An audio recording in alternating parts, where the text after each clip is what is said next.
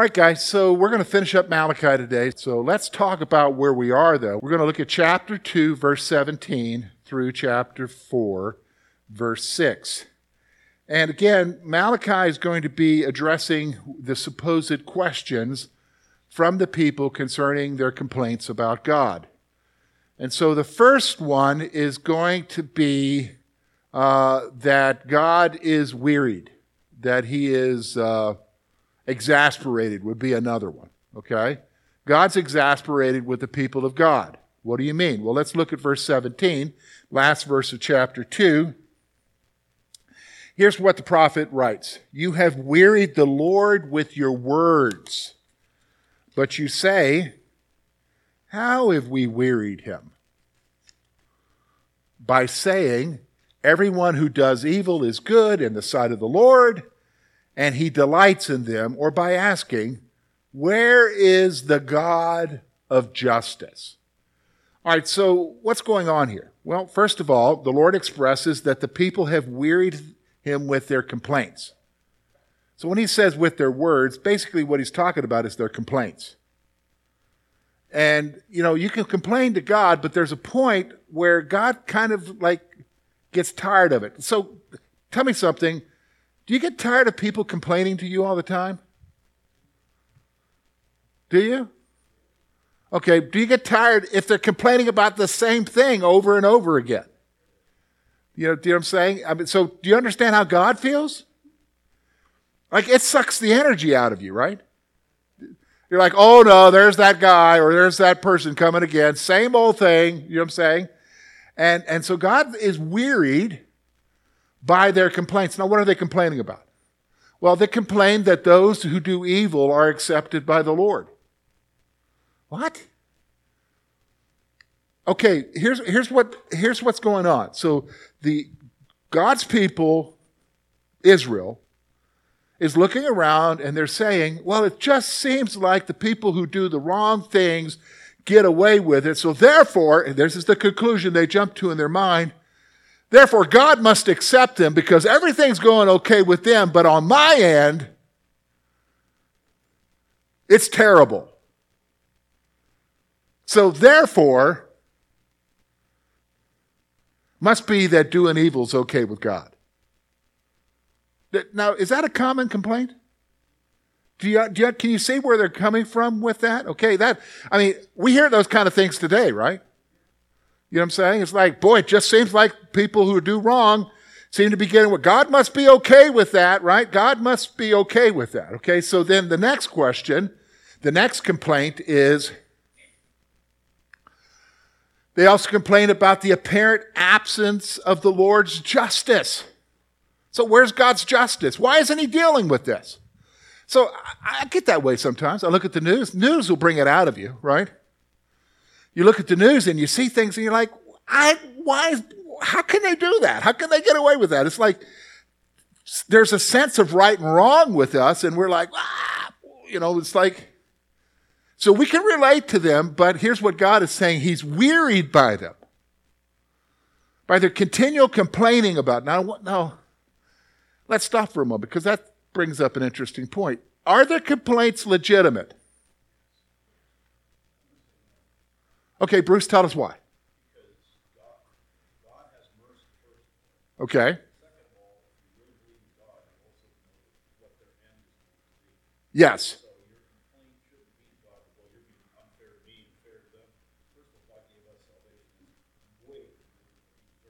Okay. Okay, so they're not legitimate from the outcome of God's perspective.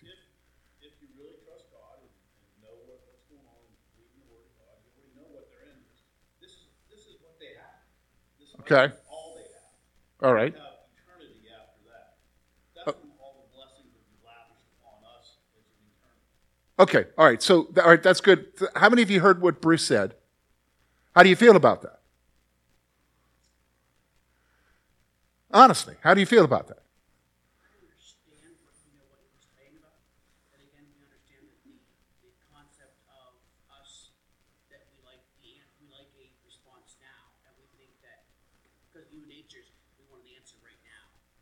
we look at it as a today, tomorrow aspect, not a future aspect. Okay. All right.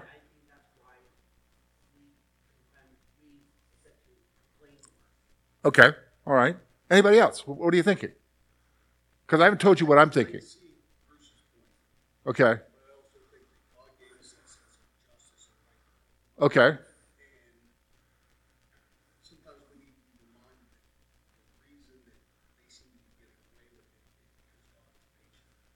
Okay. All right.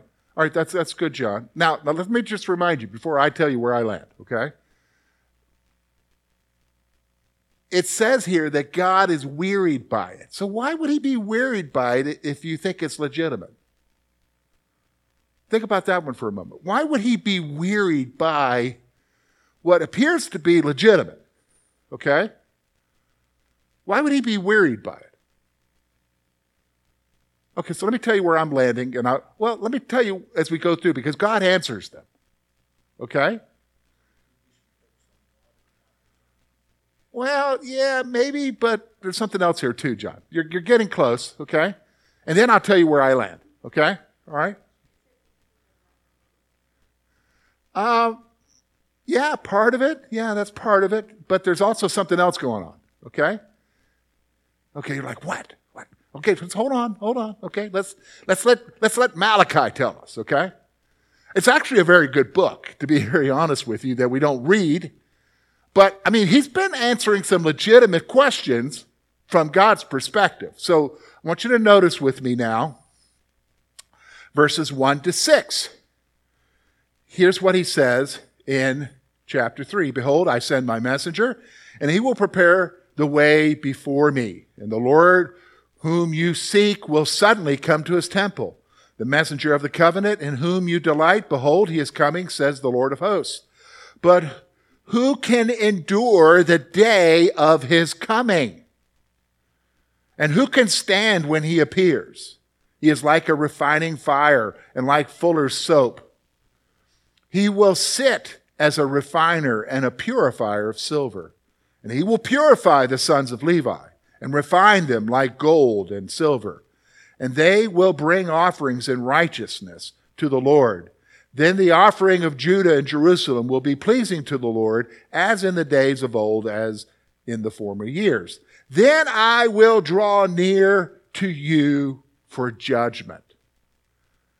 I will be a swift witness between the against the sorcerers, against the adulterers, against those who swear falsely, against those who oppress hired workers in their wages, the widow and the fatherless against who thrust aside the sojourner. And do not fear me, says the Lord, for I, the Lord, do not change. Therefore, you, O children of Israel, are not consumed. All right, so let's talk about it, okay? And we're going to work our way through this and you're going to see why it's interesting why he's wearied, and you're going to come to a better conclusion, okay? What are you saying, George? We're not going to have a good conclusion? Well, let's let him show you, okay? Here's what I want you to see. First of all, the Lord says that he will send his messenger to prepare the way before him. Now, what's he talking about? A messenger who will prepare the way before him. Who would that be? That's not Jesus. John the Baptist, Matthew chapter 11, verses 7 to 10 is the cross reference. Okay? Matthew chapter 7, verses 7 to 10. There was somebody who would come beforehand and prepare the way of the Lord. Okay? That was John the Baptist. Okay? So the Lord would come suddenly to his temple. Now that's not Jesus in the first coming. Right? That's Jesus in his second coming now. Okay? So now it's going to switch to the very end. John came to prepare the people for what's coming. Okay, we know that, and we know there's also the ministry of Jesus after that. But now, in the very end, the Lord is coming to his temple. Well, let's be honest, folks. Is there a temple right now in Jerusalem on the Temple Mount? No. So we know that's in the future, right? Okay, so the Lord's coming suddenly to his temple. No one can endure the Lord's coming, and no one can stand when he appears. It's going to be terrible. It's going to be mighty. God will come. All right? So the Lord will purify the priesthood of Levi, and Israel's offerings will be brought to him. Okay, so what's what's oh, let's stop for a moment. Notice what he's doing. Here's how he's answering the question. He's saying, okay, you're wearing me with your complaints, but I'm going to give you the perspective that there is someone coming. And nobody's going to be able to stand before him. And he's going to purify the priesthood of Israel. Do you, understand what I'm saying? He's going to purify them because are they right? No, they're not right. But they're the ones who are complaining, right? They're not right. All right? And they'll bring offerings to him. And the Lord will come near to Israel and he will purge the nation of those who have sinned against him. So he's going to purge the nation. He's going to purge Israel of those who have sinned against him. But then here's what he expresses He has not changed, and Israel will not be consumed in judgment. He hasn't changed. What does that mean? It means when it talks about he hasn't changed, it talks about the character of God, he hasn't changed. He said that he would watch over them and protect them. He promised them certain things. He said he would bring judgment. He said he would deal with evil. He said, I haven't changed, but I'm also going to tell you, you're not going to be consumed. Meaning, don't be afraid because, yeah, I'm going to purify you, but don't be afraid. You're not going to be consumed, cast away, turned into stubble, because he's going to talk about that here in a moment. Do you understand? About some folks being turned to stubble. Do, you understand what stubble is? Like when you mow the grass and it's really long and it blows out and it lays on it, that's stubble. Okay? That's chaff. Chaff from wheat, that is, you know what I'm saying? Yeah, Gene is saying my beard is stubble. Okay, yes.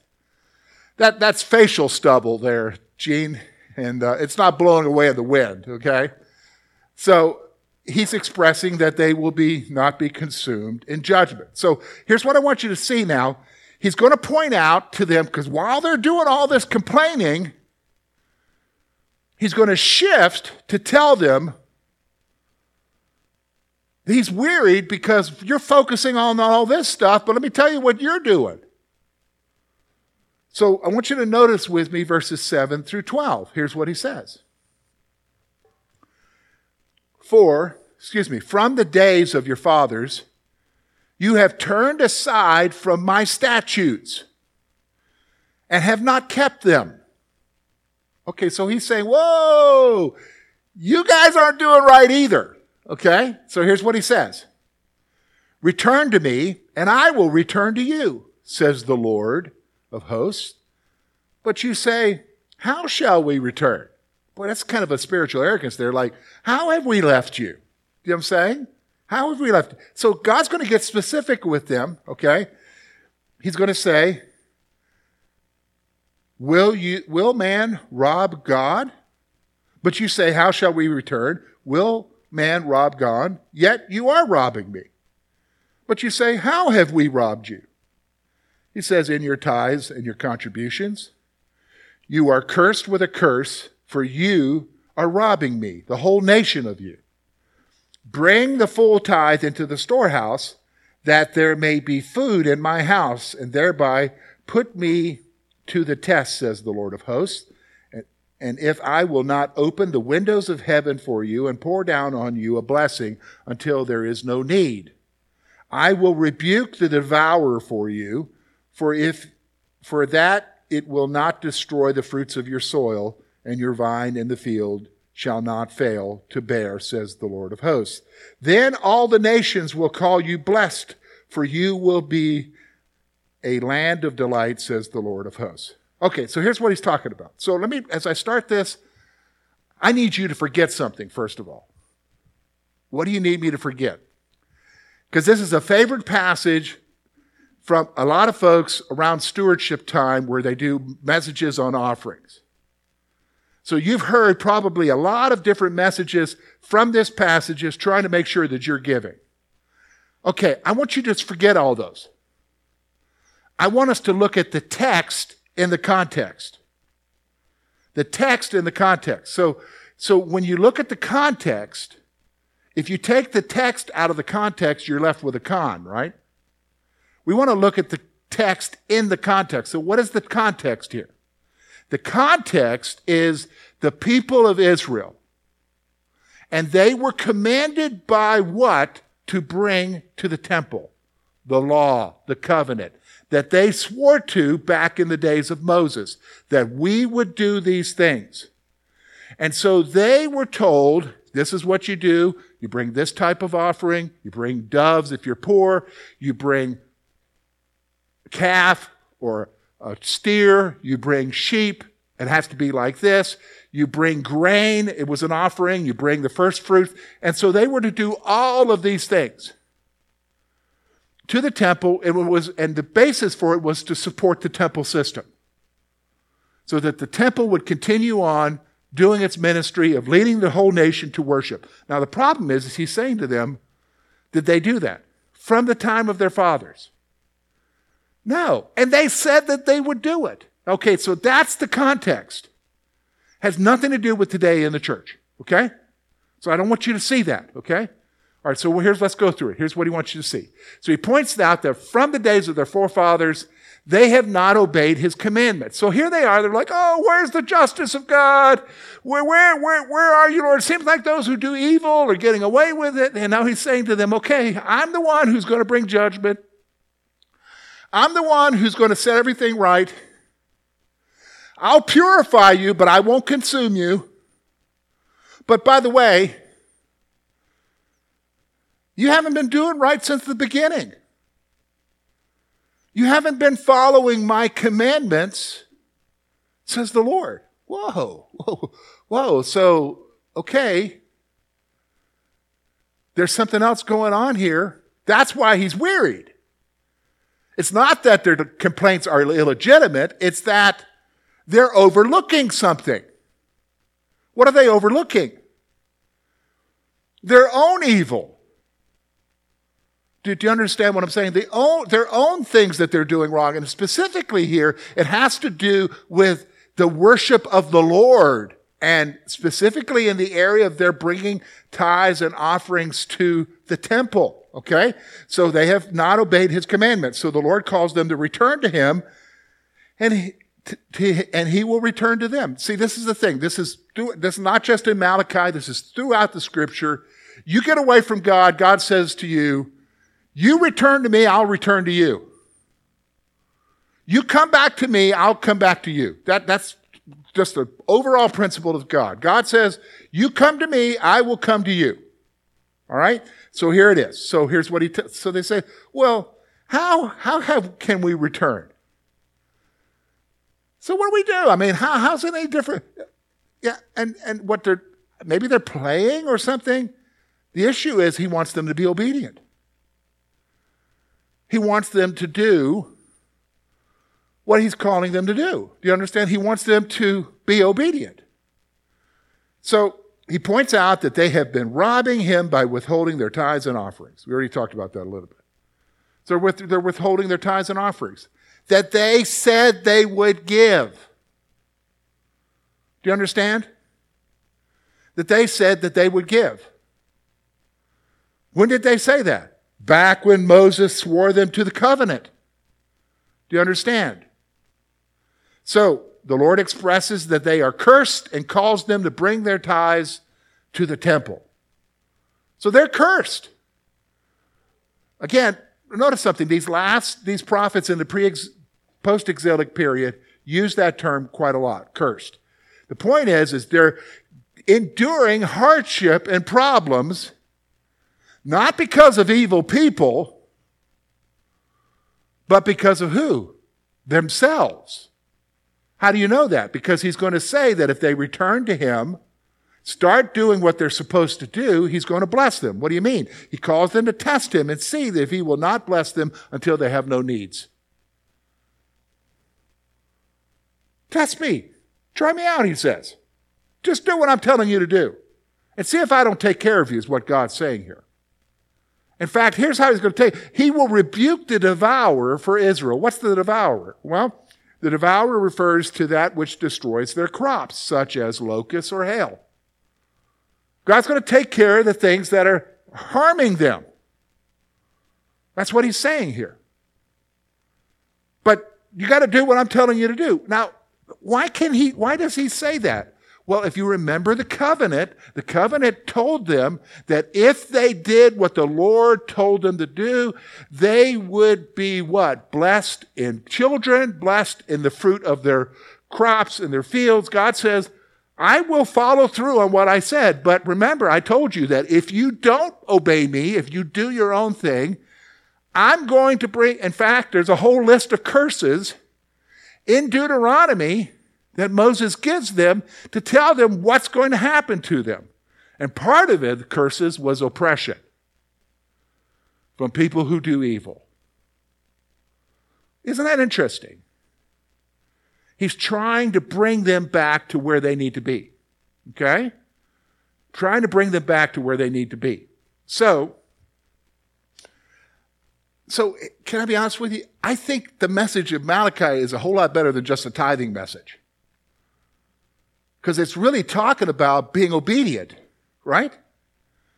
Being obedient and having your heart right. Okay, so, and here's what will happen. When God does that, when God blesses them because they are being obedient, all the nations will acknowledge that Israel is blessed.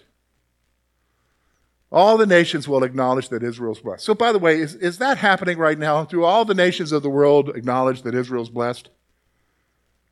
No, I, I don't see that in the news, do you? Okay? If anything, they're cursing them. You, you, don't, you don't, don't understand? Why? Why? Because right now, is Israel right with the Lord? No, we know that, right?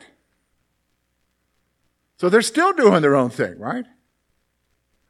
So let's go on then. So then we get to vindication. Malachi chapter 13 through chapter 4, verse 3. So let's first of all look at verses 13 through 18. Here's what he says um, Your words have been hard against me, says the Lord. But you say, How have we spoken against you? You have said, It is vain to serve the Lord. What is the profit of keeping his charge or of walking as in mourning before the Lord of hosts?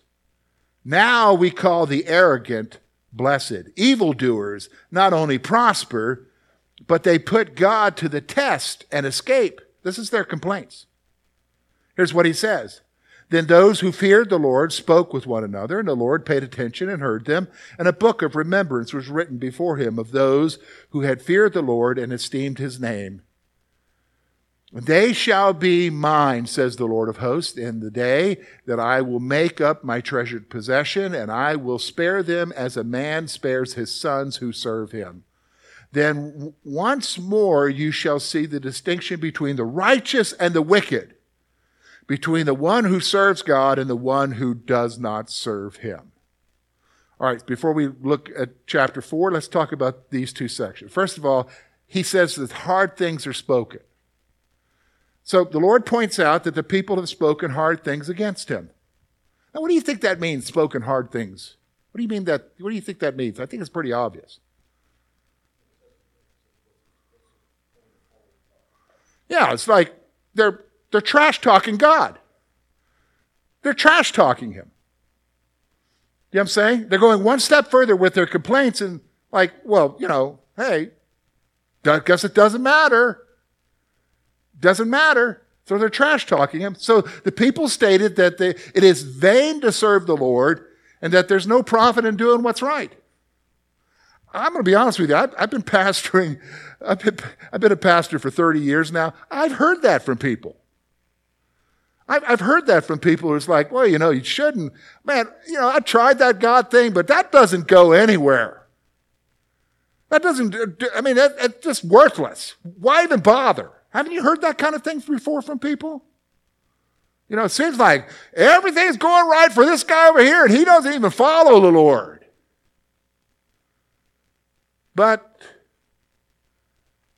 that's not the way it is. I'm reminded of something I read years ago. Was a little story about a farmer who uh, it was in a community that was a very devout community where most of the farmers around him didn't work on Sunday because they were in church. They didn't work on Sunday. They kept what they said was the Sabbath holy. But he didn't have any regard for the Lord at all. He didn't care about the Lord. He didn't do it. So he worked hard. So by the time harvest came, came, he had a very bountiful harvest. In fact, more than the other guys who didn't work on Sunday.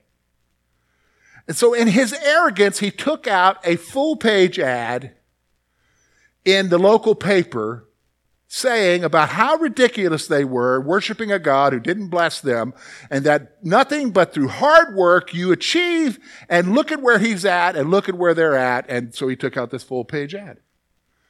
The next week, there was a little bitty ad in the paper and it said, God doesn't settle accounts in October. And that's reality, isn't it? Trash talking, God doesn't care for. And, and they're like, wow, you know, it seems to be vain.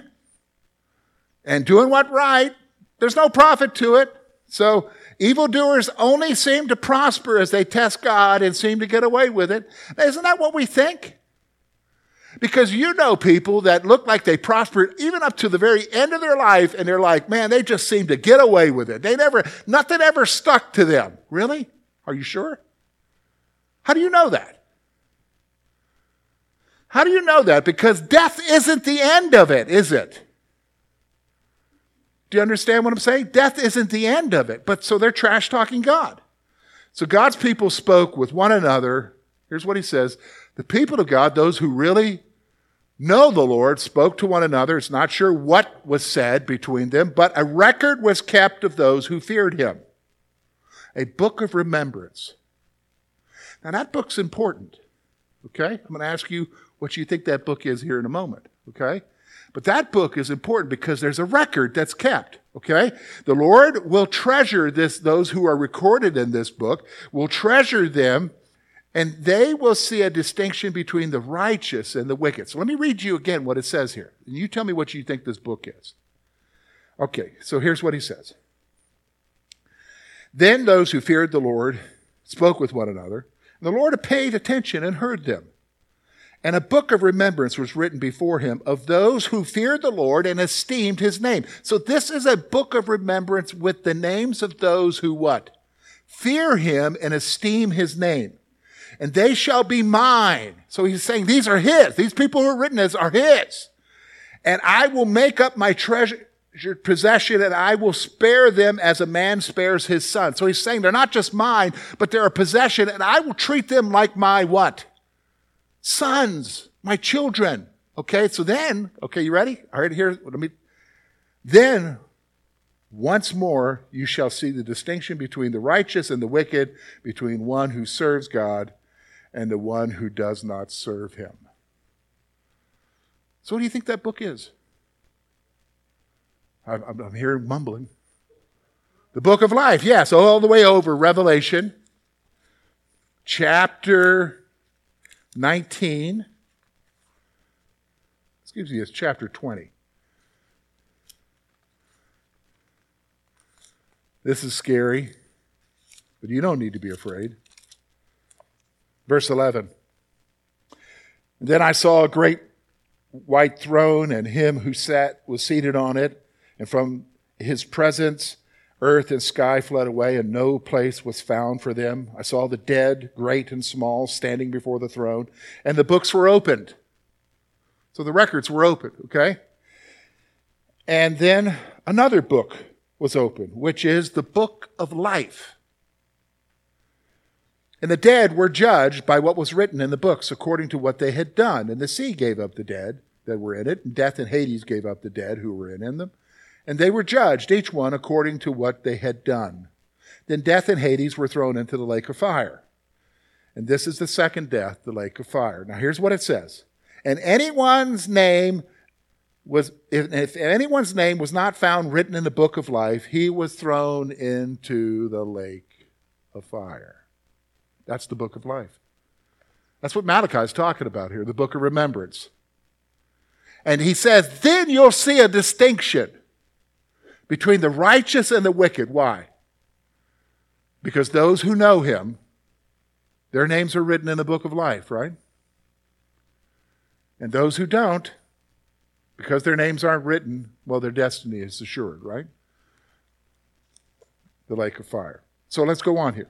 All right, so what I want you to see now is the righteous are vindicated. Look with me, verses 1 to 3. For behold, the day is coming, burning like an oven, when all the arrogant and evildoers will be stubble. Remember, I talked about stubble. I'm not talking about beard stubble, okay? Uh, the day that is coming shall set them ablaze, says the Lord of hosts, so that it will leave them neither root nor branch. But for you who fear my name, the Sun of Righteousness shall rise with healing in its wings. And you shall go out leaping like calves from the stall. And you shall tread down the wicked, for they will be ashes under the soles of your feet. And on that day, on, on that day when I act, says the Lord, remember the law of my servant Moses, the statutes and the rules I've commanded him at Horeb for all Israel. Behold, I will send you Elijah the prophet before the great and awesome day of the Lord comes, and he will turn the hearts of the fathers to their children, and the hearts of the children to their fathers, lest I come and strike the land with a decree of utter destruction. Okay, so let's talk about this. First of all, the righteous are vindicated. So the Lord proclaims that the day is coming when evildoers will become like stubble. And he says they'll be set ablaze. They'll be like, and it's not like this is literally, I mean, it's kind of figurative language. Its point is that they're going to be judged, okay? They're going to be judged. So the righteous will be restored to the joy as they trample down the wicked. Now, here's how he describes them as being, he talks about a young steer being led out of a stall and is bounding free in the pasture. You know what I'm saying? And, and, there's excitement there, right? That I'm out of this stall. I'm, I'm, I'm out of confinement. I'm able to just roam around and do what I, you understand what I'm talking about. He says that's the kind of joy you're going to be have, like freedom. Isn't that awesome? That's what he says is going to happen. And they'll trample down the wicked. Now, the wicked, he says, are going to be ashes. So you're just going to be trampling down over. It's not like you trample them down. It's not like you judge them. It's that they're not going to be an issue anymore. So the Lord calls them to remember now the law of Moses. So this is closing now. So he's going to close here. He's going to talk about the coming of Elijah. And so in his closing statement here, he's saying, I want you to remember the law of Moses. I want, to, I want you to remember what Moses told you. Okay? I want you to remember what Moses told you. Because Moses gave them everything they needed to know about what's coming in the future. Okay? So the Lord will send them Elijah the prophet before the day of his coming. So before the day of the Lord's coming, before the day come, Elijah will be sent. Really? Really, yeah. The prophet will turn the people's heart back to each other, lest the Lord comes in judgment. So is this something we need to look for as Elijah? No. No, because in Matthew chapter 17, verse 12, Jesus already told us Elijah has come. Who's Elijah? Who's the Elijah who has come? Anybody? Who is he talking about? Chapter 17, verse 12. Might be chapter 11. I might have a wrong reference here. Who is it? Anybody know? Already talked about him earlier because he said, I'm going to send a messenger before me. Who would that be? John the Baptist, yes. Hold on, let me read you the passage. Here's, here's what Jesus is. The reference is right.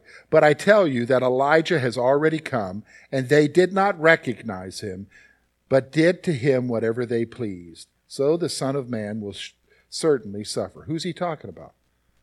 John the Baptist, because here's what it says. Then the disciples understood that he was speaking to them of John the Baptist. So Malachi is closing out by saying, You need to pay attention to what Moses said you need to do what's right because Elijah's coming. Elijah's coming. And he'll turn the hearts back to where they need to be. Elijah's coming. And guess what? Isn't it interesting? Last book of the Old Testament, then there's 400 years of silence before the New Testament begins with the Gospels And all the Gospels pretty much begin with the story of who coming? John the Baptist. Right? And Jesus would later say, towards the end, right before he's taken and crucified, Elijah's already come. And look what they did to him, and that tells you what they're going to do to me. Isn't that interesting?